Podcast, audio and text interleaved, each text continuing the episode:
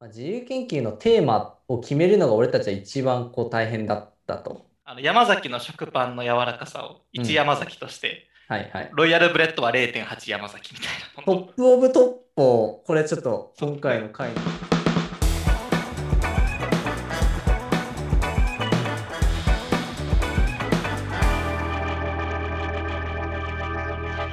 じゃあお願いします。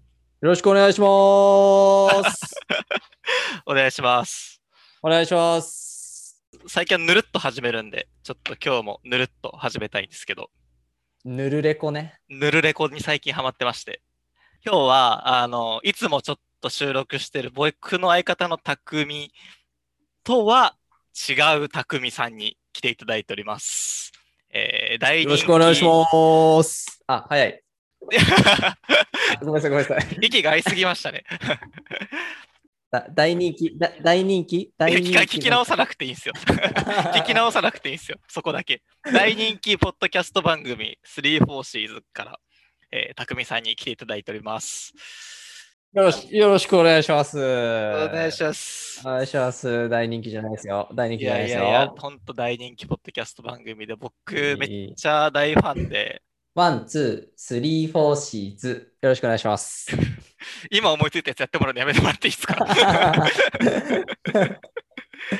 スリー、フォーシーズはですね、はい。 27歳会社員がお届けす る緩めの雑談と音楽の話を楽しむ番組です、はい魅力を語った曲はプレイリストとして毎月インスタグラムのハイライトにて、えー更新しておりますのでぜひ皆さん Apple Music とかねやられてる方とかは3 4 s で検索していただくと、えーいいかなと思います今月8月はですねバースデーソングを集めたプレイリストを紹介しておりますのでぜひチェケラということでよろしくお願いしますちなみにそのバースデーソングのプレイリストについてもね、語った回を34シーズンさんの方で、ちょっともう次回上げていただく予定になっているので、そちらもお楽しみに。よろしくお願いします。ちょっとじゃあ、ちょっと雑談みたいな感じで、はい、最近ハマってることとかでももしあれば。最近ハマってることは、はい。えっと、おうち時間をあの充実させたいなっていうところで、アクリル絵画、おうアクリル絵画、アクリルガッシュ。アクリル画はい。もうちょっとあの始めまして、えー、まだ描いてないんですけど、僕あのすごい好きなあの画家さんがいて、はいはいはい。シティポップであの名を馳せたお永井博さん、永井博さん。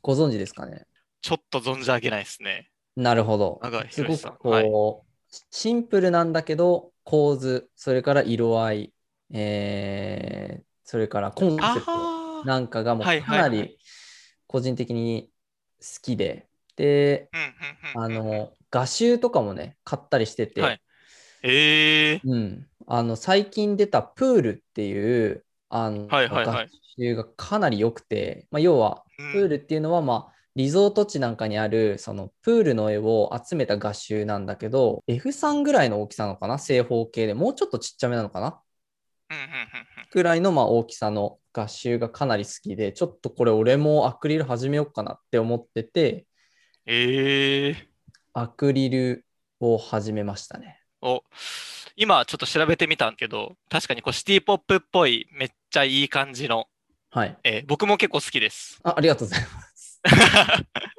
イメージ的にはなんかこうサチモスのジャケットとかあヨギニューウェイブスのジャケットとかっぽいですよね。ぽいぽいぽい。めっちゃ好きです僕も。うん、え絵描きたいなってずっと思っててでもはいそはいれをデジタルで、例えば iPad とかをー、買っうんうんうんてそのあくまでそのデジタルでやるのかはいそ。のフィジカルでそのなんていうのもう手で自分でこう描いていくそっちでいく、アナログでいくのかデジタルでいくのかっていう2択で1週間ぐらい考えて、はい。やっぱ予算とかも違ってくるんですよ。アクリルとかだ確かに確とかに正直筆ペンとかなんて、あとは何水洗う道具とか、もう本当、うんうん例うんえばペットボトル、2リットルのペットボトルなんてさ、は下い切り取っちゃえば筆ペン洗うやつになったりするじゃん。確かに確かに確かに。ね、あと100均はのいペンテルとかは全然100均で買えるし、あと好きな色だけ200円とかでさ、チューブで買ってきたら、もう正直、あとはもう書くだけなんですよ。うんうんうんだからまあ正直2000円ぐらいで始められるかなって思ってて、うまんあ2、3000、うん。でも、一方デジタルってなると、じゃあペンタブなのか、板タブなのかはいはいはい。っていう、ね、やっぱ、じゃあちょっといいもの買おうかなって気持ちにもなってくるし、いやー、沼ですね。 そしたらもはい。う NUMA、通称沼 沼。いい かなりこう落ちてきちゃう感じがしてったんで、僕は、はいあのシティ・ポップをやっぱ書きたいっていうもところに目的があったんで僕個人的にはザマミがすごい好きでおー、沖縄の。ザマミとか、はいあと離島とかっていうあうんのうんうんうん島をはい。書いていきたいんですよアクリルで。へー。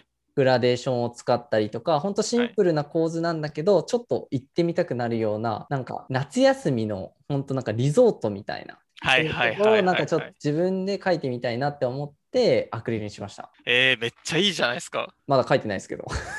いやいやいや、いや確かにいいっすね。そういうこう島の風景みたいなのをアクリルにで自分で描いたりするとうん。だし、楽しそう。はい。僕実はね、あの、小学生の時とか、あの風景画で毎年金賞取ってて、えいそう結構あの風景画得 衝意撃の系あ男子だったんです よ。や、確かに匠さん結構絵とかうまいイメージありますね。ありがすげとえうございなまんすかこう、 言わせたで しょ。こう、線線画っていうんですかね、ああいうこう線で描いたこう絵みたいなのはいはい結はい構。デッサおしゃンれとなやかつ。デッサンとかそう好きで、うまいイメージありますもんね。なんかそうそう、割とアート志向なところがありまして、えー、めっちゃいいじゃん。それちょっと書いたらぜひあの見せてください、僕にも。うん、気になる。そうっすね。まあ、永井博さんのこともね、ちょっといろいろ見てほしいなっていうところで、うんあとに、なんかそれにあたってね、まあ、それ買いに行ったの日曜日なんだけど、はい。その土曜日にやってたことで、そう、一個もう今思い出したんだけど、の結構盛りだくさんですね。はい。インスタグラムで、まあ、そうもしシティポップとかの、あとは、広志永井の絵が好きな方とかいたら、インスタグラムのアカウントで、レトロウェイビーズっていうところがあレトロウェイビスとか、レトロウェイビスト。うん。レトロって RETRO にウェイビスト。はい。うん。ウェイビエストっていうのかな。うん。ウェイビーエスト。はこいれがね、あの、シティポップのががあなんだろう作品をギャラリーにこうんううんパーってまとめてるアカウントで、かなりえおつな、誰がやってんだろうっていうのがめっちゃ気になるんだけど、ー、いいっすね。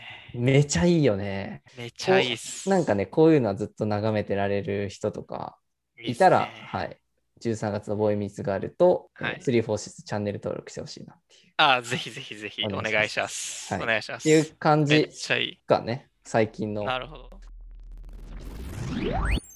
まあ、もうすぐ夏休みとかも多分終わるのかなっていうとこで結構小学生時代とか自分のことを考え思い出してみると夏休みってえなんかやっぱ自由研究したなっていうのは今でも覚えててやっぱ自由研究ってあの頃にしかしないものだし割とこう価値があるというか小学生時代の夏休みを代表してるものかなと思うんですよね。今って、ほんとちっちゃい子でも携帯片手に何でも調べる、はいはうん、時代で、まあ、自由研究のテーマを決めるのが俺たちは一番こう大変だったと。うんうんうん、うん、で、まあ、その何でもね、調べたらまあ出てくる時代にはなっちゃったんだけど、当時そんなことないじゃん。確かに確かに。うん、自分で考えて考えてですもんね。そう考えてテーマ決めて自分で調べて結果までやんなきゃいけないから、はい。興味ないことに興味を持たなきゃいけないみたいな苦痛もあって。ありました ね別そうそうに気になんねえよみたいなことも一生懸命調べるみたいな。宿題終わらせるためにやってんだけどなみたい確かに確かに確かに。なあその目的が宿題終わらせることだったからなんかしょうもなかったなって思うんだけどなんかいやいやいや。やっぱそのい細かいことはさておきなんていうか大きなテーマを掲げないとえそれ調べたらわかるじゃんっていうことばっかりだと思うんですよ。うんうんうんうんうん。だから今の子たちの方がテーマ決めるの難しいだろうなっていう。確かに確かに確かに。ね。そうですね。今、大体調べたらわかるし、なんならこう企画系のものもうん下手したら YouTube とかで誰かやってるかもしれないですしね。そうそうそう。はい、確かそにう。考えてみると、じゃあどんなテーマが一番なんか世代を超えてうんうんうん。なんか興味があるテーマなのかなっていうのをなんかあ、ふといいっす考ねちょっとえてたんですよ。お、それちょっと話せますかじゃあ、世代を超えて、今考える自由研究のテーマ。ね。そういうはいこう考えるフォーマット的なステップみたいなのがあると、はい。なんかいいんじゃないでしょうかっていう。確かに確かに。これにのっとってやれば、誰とも被らない。あなただけの自由研究完成します。あ、いいじゃん。あなただけのいいっす自由研究完成させます。完成させます。我々二人 で。このボイミーが、あ僕ははいボイミーって呼んでるんですけど、こ のそうですね。はい。このボイミーが公開されるのがもう26日と、8月26日。そうです。ね。26日ですね。火曜えっと木曜日なんで、はい。木曜日。はい。ワンチャンまだ1週間ぐらいあるぞと。確かに。で、自由まだ間研に合う。究終わってないよっていう子は、まあ、これを見て、はい。あ、これを聞いて、解聞いて。うん、解決してくれたらなっていうのはあるんですけど、確かに。なんかね、当時やってたこととかも全然僕思い出せなくて、花の名前、昆虫の名前、あとは何やっぱ結構自然なことが多い。そうですね。考え方としては家の中でできることなのか、外に出ないとわからないことなのかのどっちかなと思うんですよ。なるほど、なるほど、なるほど、なるほど。俺たちが今やりたいことってなんだろうねっていうとこから考える。ああ、俺一個あるんですよ、実はこれやりたいこと。あ、いいね。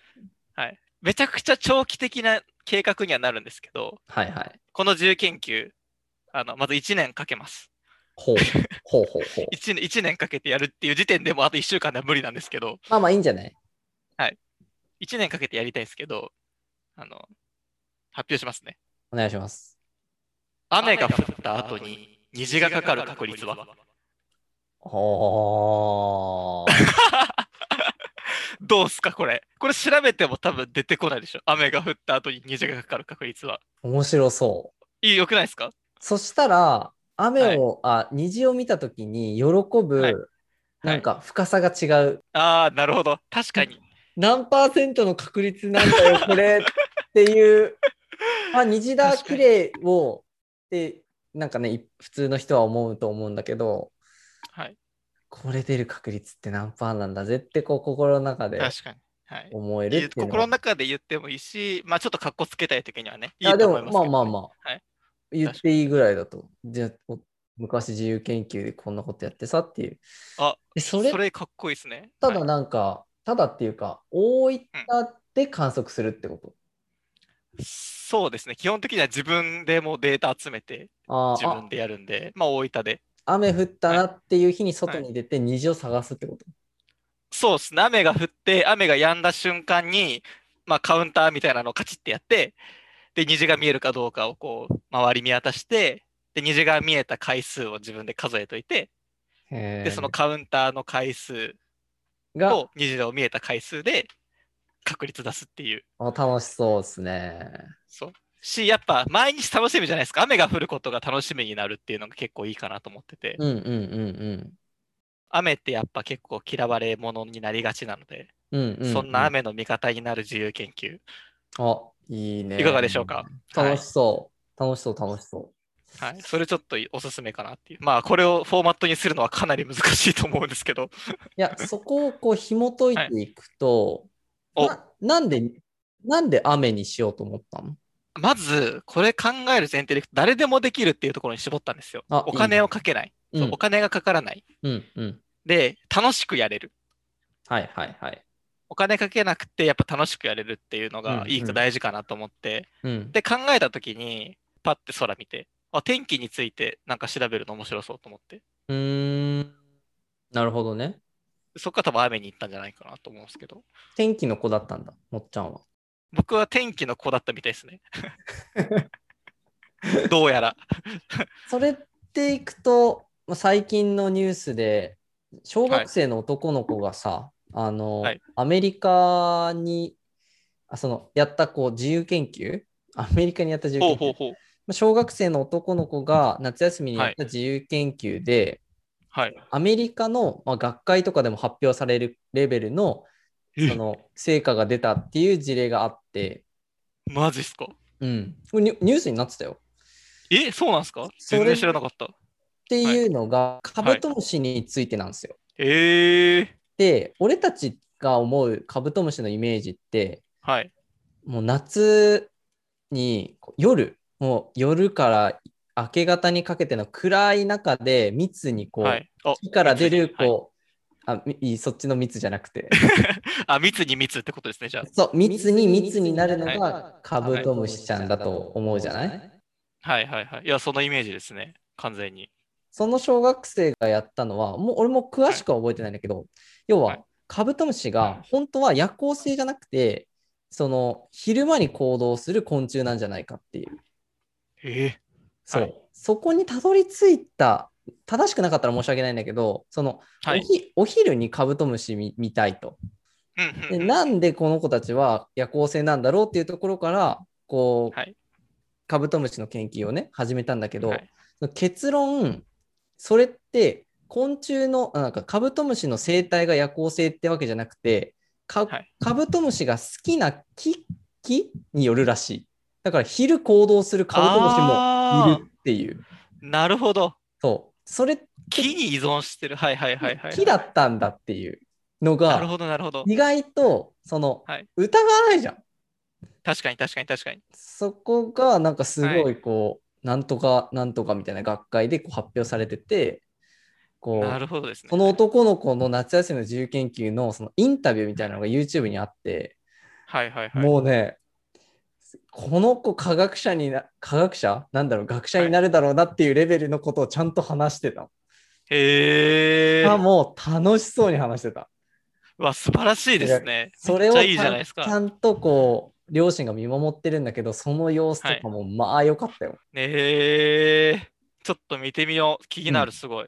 見てみて。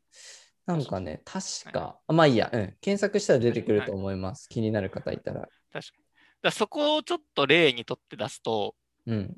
なんかポイントとしてフォーマット作る上で大事なのが2つありそうやなっていうふうに今思ったんですけど、はいはい。まず1個目が、その常識を疑う。はい。カブトムシは夜いるものっうん。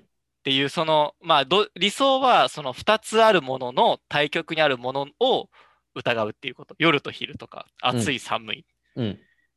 ていうのを疑うっていうのと、もう1個は、なんでじゃあもう片方の方にはいないんだろうっていうのをちょっと実験で証明できるみたいなのをしたらあ面あ白、そうかなと思って。確かに確かに。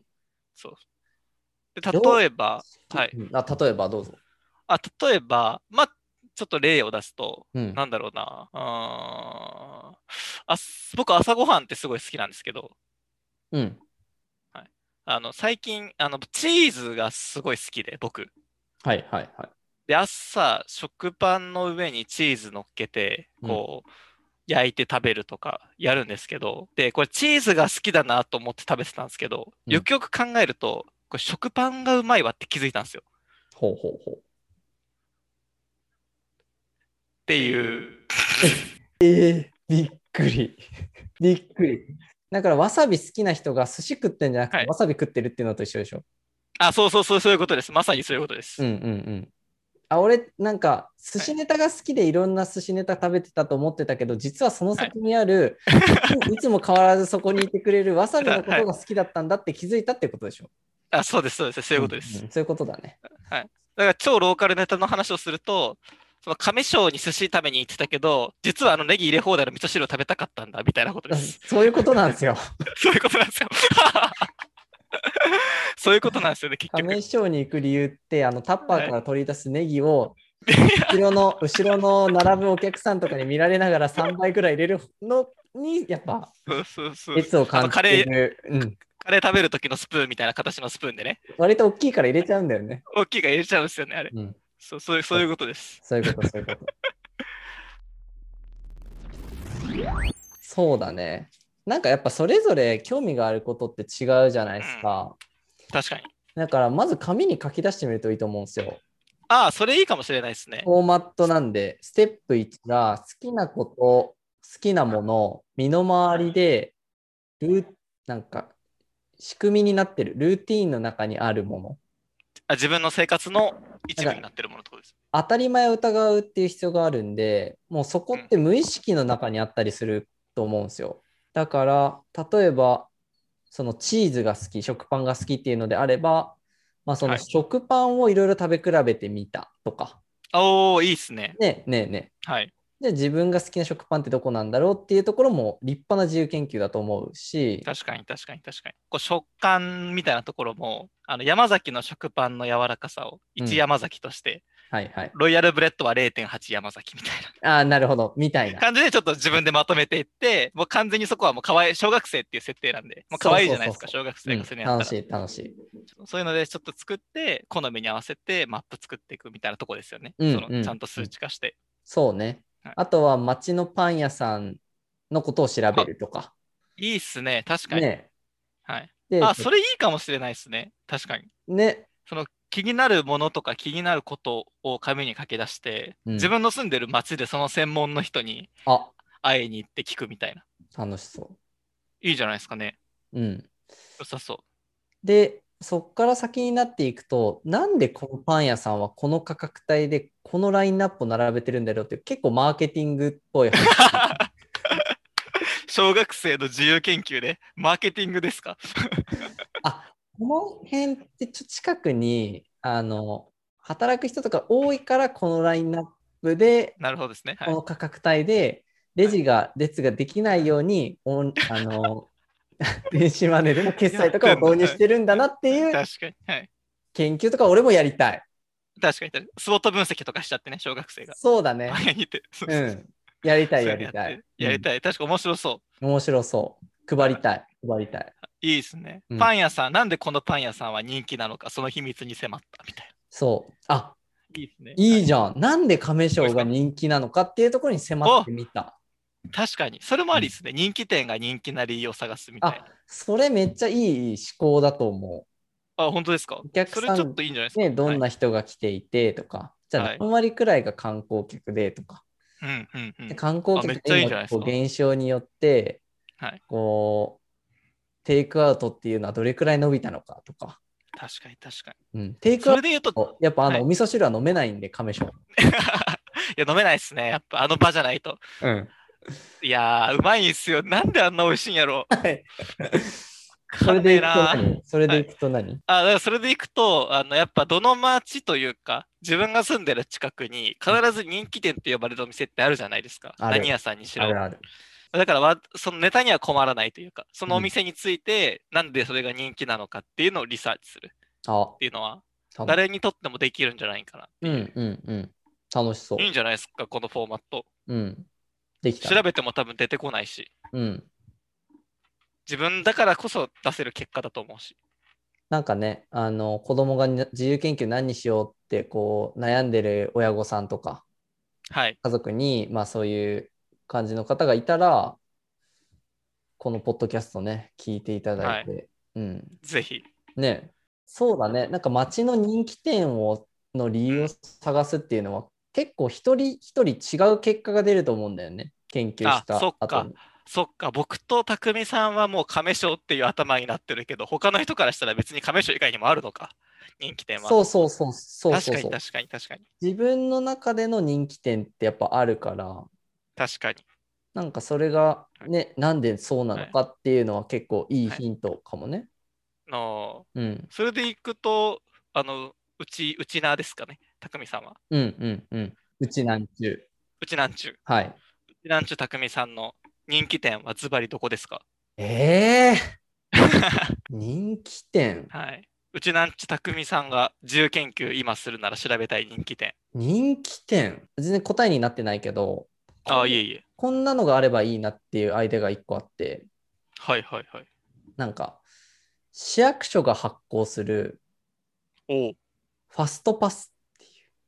ファストパス。某なんとかランドの、某 D ランドの、某 D ランドの、はい、あの、ネズミの、はい、ネズミのはいはいはい。アプリとかで管理してるじゃないですか。アトラクションはいはいのはいはい。待ち時間だったり、ファストパス今発行中ですとか。あれが市役所が管理してくれて、その市の人気店、このお店は人気だなっていうところに、まあ、要は登録していくんですよ、ミシュラン的な感じで。はいはいはいはいはい。そこがまあ星3つとか2つとかまああるとして、はい、で、なんて言うんだろう、待ち時間とかってやっぱ気になるじゃん、こういうご時世いだし。やー、なりますね。で向こうに行って並びたくないしとか、はいテイクアウトだけなのに車でめっちゃ待たなきゃいけないっていうところけで、なんかそこをファストパスを発行しますとか、はい。一回お店に行かなきゃいけないっていう手間はあるんだけど、一回お店に行ってファストパス朝もらっときましたみたいな。これでああ、何そう分いかうら券みたいな感じなんです、そね。うそうそう、何分から何分までにお店に行けばすぐ受け取れますみたいな。っうんうんうんうん。ていうのがあればはい。結構いいんじゃないかなっていう。確かに。良さそうですね。うん。それで行くと別にお店なんか、今、匠さんお店行くって話してましたけど、うん。こう、お店行かなくても、そのアプリ上のファストパスみたいなので、うんまあ、それこそ月額制にしてもいいし、そう、いいし、いいし。そういうので登録してやれば、割とこう大きい、例えばスシローとかチェーン店とかは、うんそういうこうん。う、ネットで待ち時間調べたりとかできるけど、個人のお店ってやっぱなかなかそういうのないと思うんで、ないない。そこを市が管理して、うん。まあその一部をお店に返還するみたいな感じあだとしたら結構ウィンウィンだと思いますけどね。そ本う。だし、お店は何時から何時の間に何件のお客さんが来るっていうのが分かるわけじゃん。当うわ、めっちゃいいじゃないですか、それ。そう、ね、準備できるし、確かに。い、いなって思って。そういうのやってくれたら、あの、あのお店もあのお店も行けるしな、みたいな。はい。確かまあ、これは自由研究というか、なんはかい、街のアイデアというか、に。はい。そうね、ちょっと研究というか、なんか実装、実装されないかなって思ってるんだけいど。や、いいっすね。いや、めっちゃいいなと思いました、今。それね多分特許とか出した方がいいんじゃないですか。。いやいやいやいやいや ででもこれはず1年くらい前からずっと言ってんのよ。あ、そうなんですかうん、なんか人気店とかめっちゃ並ぶとこってファストパス作ればいいのになみたいああ、なるほど。まあそうですね。誰しもが思ったことあることですしね。な、うん、並びたくないまっていう並びたくないっていう。 8時間超嫌だからさ確かに。いいですね。逆に言うじゃあとあ、はい。のそういう人気店とかの待ち時間を潰せるゲームみたいなのを考えるあ人もいる、いいじゃないですか。そのね市役所のアプリにね、入ってて、 そうそう大分クイズみたいな。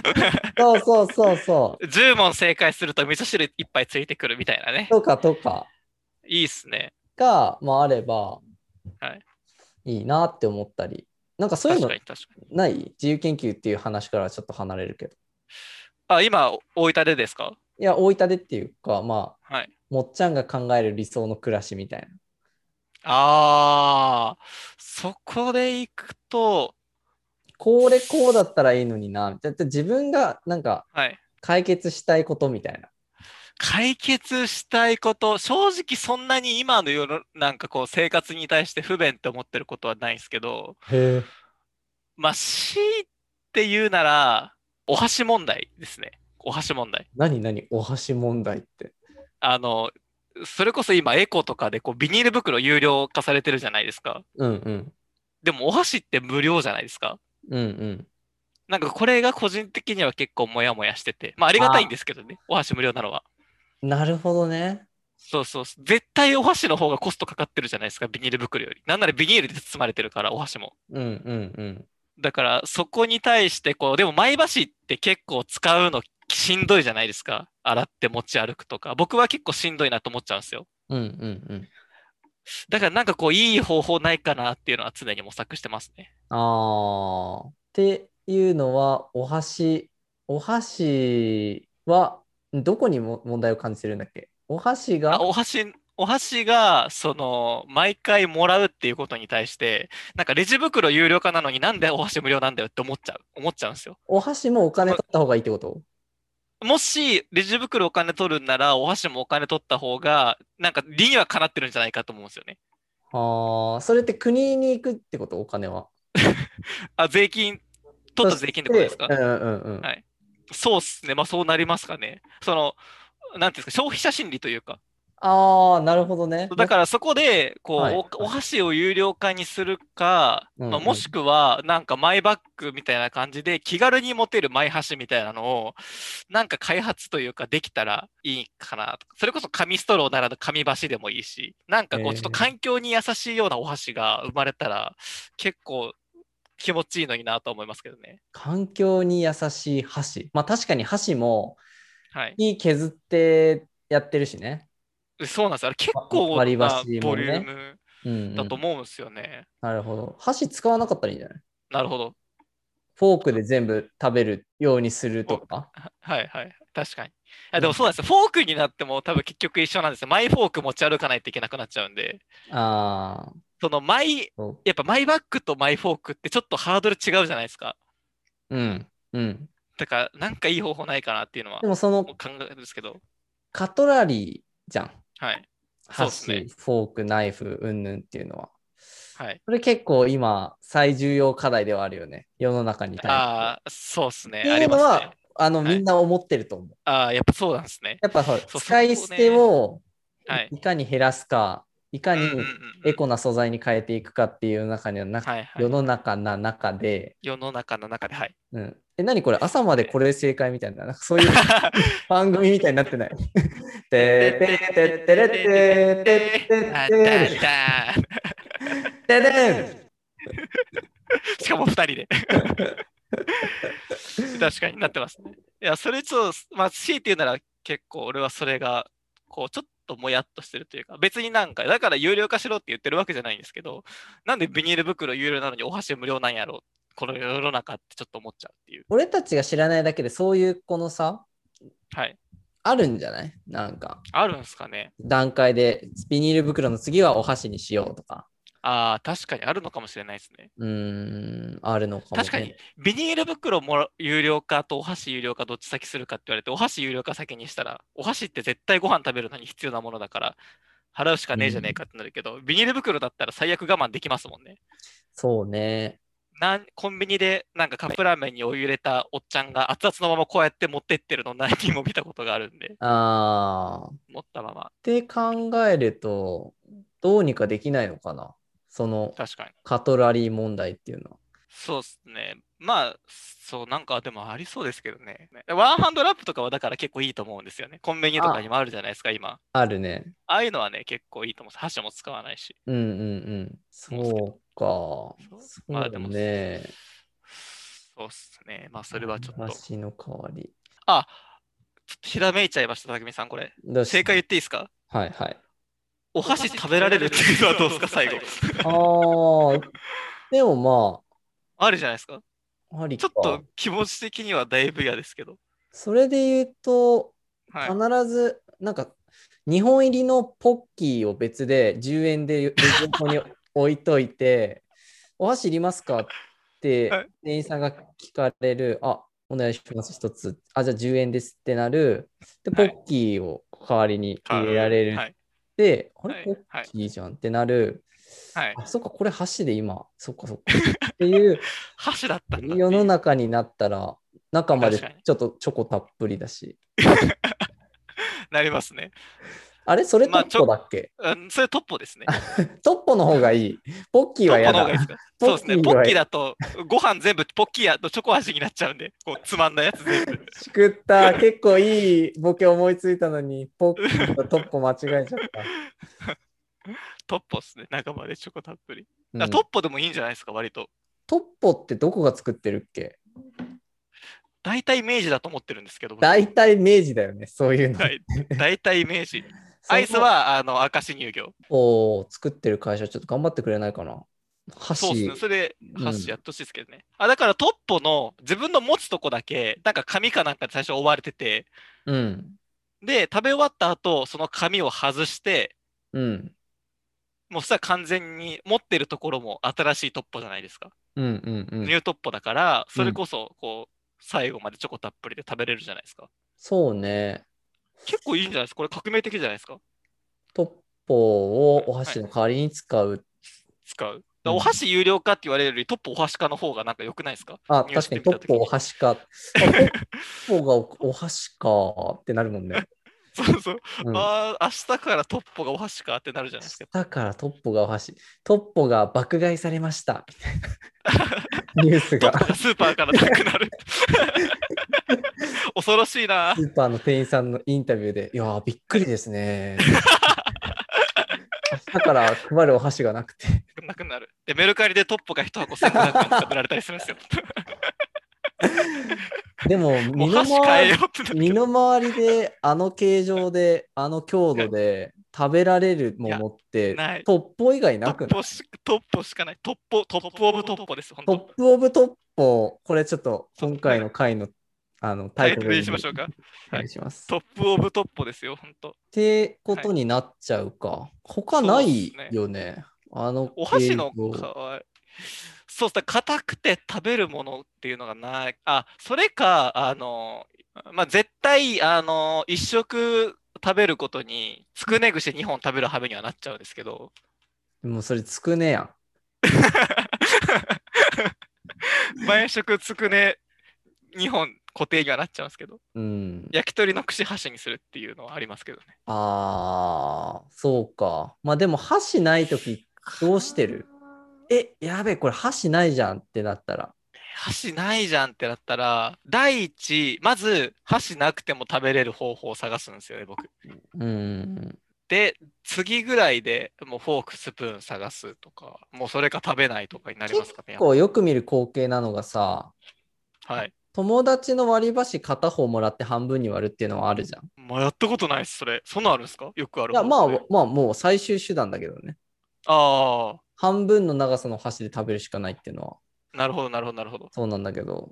だったら、あの長さの箸、確かに。あの長さでいいのか、そう考えるあと。の長さで、はい。あの形状、あの強度。なんだろうな。え、枝豆とかどうですか枝豆。枝豆枝豆2つ、こう、箸みたいに持って食べてって、そう、最後中食べて枝豆の皮捨てたら 9ED じゃないですかもう ちょっと塩味みたいな。ちょっと塩味み たいな 環境には優しいしビビール飲みて、みたいな。ール飲みってってなっちゃうけどど。とか、まあ、あの長さのものって意外とないっすもんね強度あるの、あまあ、やっぱトップ最強なんじゃないですかあとはもう毎箸、毎フォーク、毎スプーンを持ち歩けるようなあアあイそうっすアイねデアだよね。俺たちは今画期そ的こから逃げてるだけで、確かに確かに確かにうん、そうなんですよね前橋持って歩けば何の問題もないですよね前箸マイヒーロ何でしたっけそれ前ひ前橋マイヒーロー。マーイマイボスヒーローマイボスマイヒーロあー。マイボスマイヒーローそれだくそ悔しいな親父ギ今日一悔しャグ、親かったな父ギャグ挟んじゃったけど。確かこにのあなんかアイディアないですかあ、だから、あれじゃないですか。やっぱマイバッグが流行った背景とかも、うん。なんか、あの、単調なマイバッグじゃなくて、うん。やっぱちょっとデザイン性のあるマイバッグとかそうね。流行ったじゃないですか。流行った。だからそのデザイン性の高いマイ箸みたいなあのを考えたらいいんじゃないですか。なんかこう注目を浴びるような、あいつ何あの箸めっちゃかっけえってなるような箸を持ってるみたいな。ーうん。自然と持ち歩きたくなっちゃうっていうのはあるんじゃないですか。なんかすごいそもそもの話をすると、はい。スーパーの袋って有料になったから、マイバッグを持ち歩くじゃん。そうですね。お金払いたくないから。はい。だから、マイ箸、マイフォーク、マイスプーン持ち歩きましょうって言っても多分人間って変わんないんですよ。なるほど、なるほこれ、それがまあこれが他の人からの経緯なんでそのまま言うと、やっはぱ意識を変えようとしても人は変わらないっていううんうん。なんか俺たちがここで、なんか、前橋にしましょうみたいな訴えても、はい誰も変わらないみたいな。確かで、それが変わりに方が仕組み。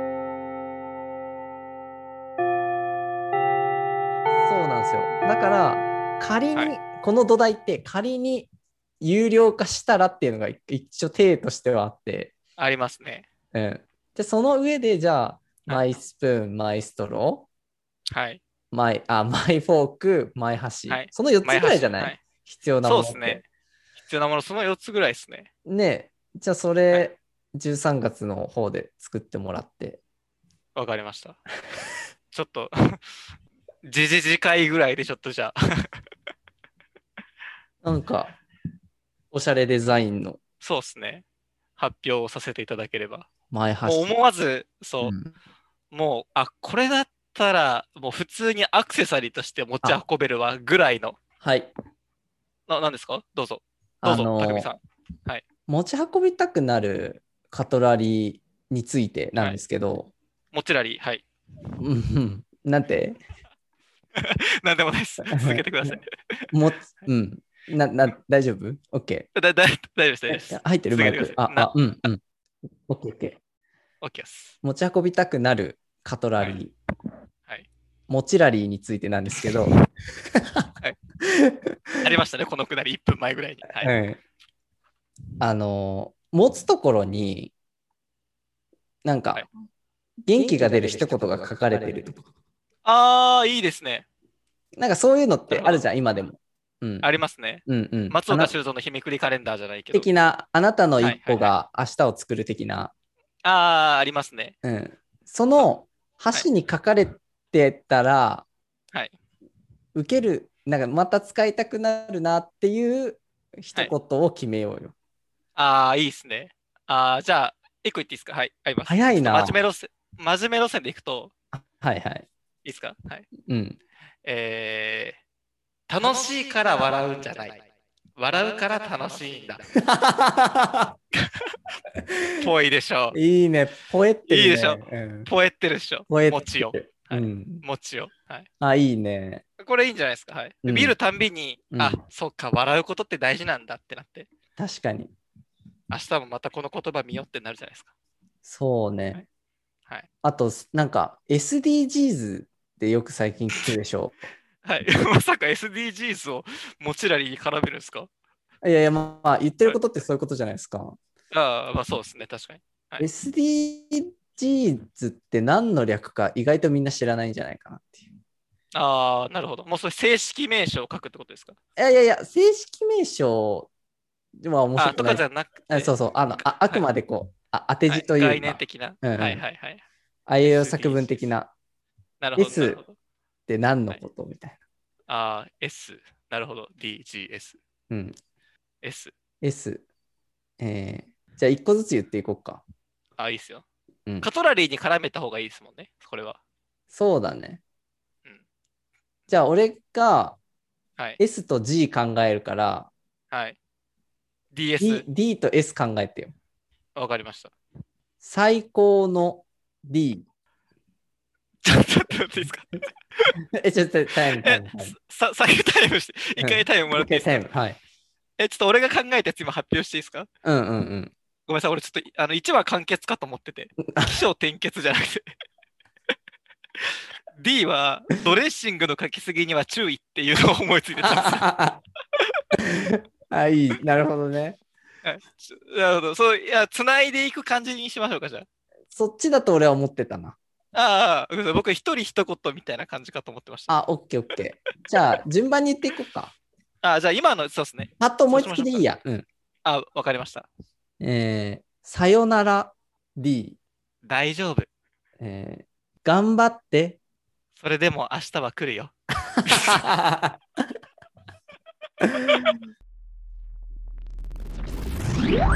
あ、意外と、あの、カトラリーってご飯食べた後最後に直すじゃないですか。うんうん。 だから、忘れ物ないとか、なるほどね。トイレ行ったとか、はいはいはい。ちょっとあお優しい彼氏じゃないけど。今日も上手につかめ た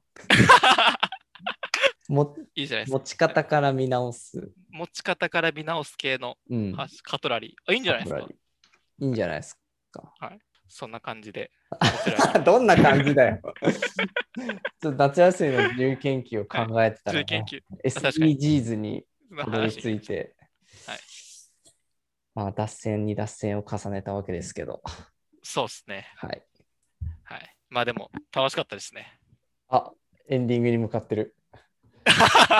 したら、えっと僕たちのが、えー今日26日に上がってると思うんですけど、たくみさんの3 4シーズのはい。方でも8月30日ですかね、月曜日。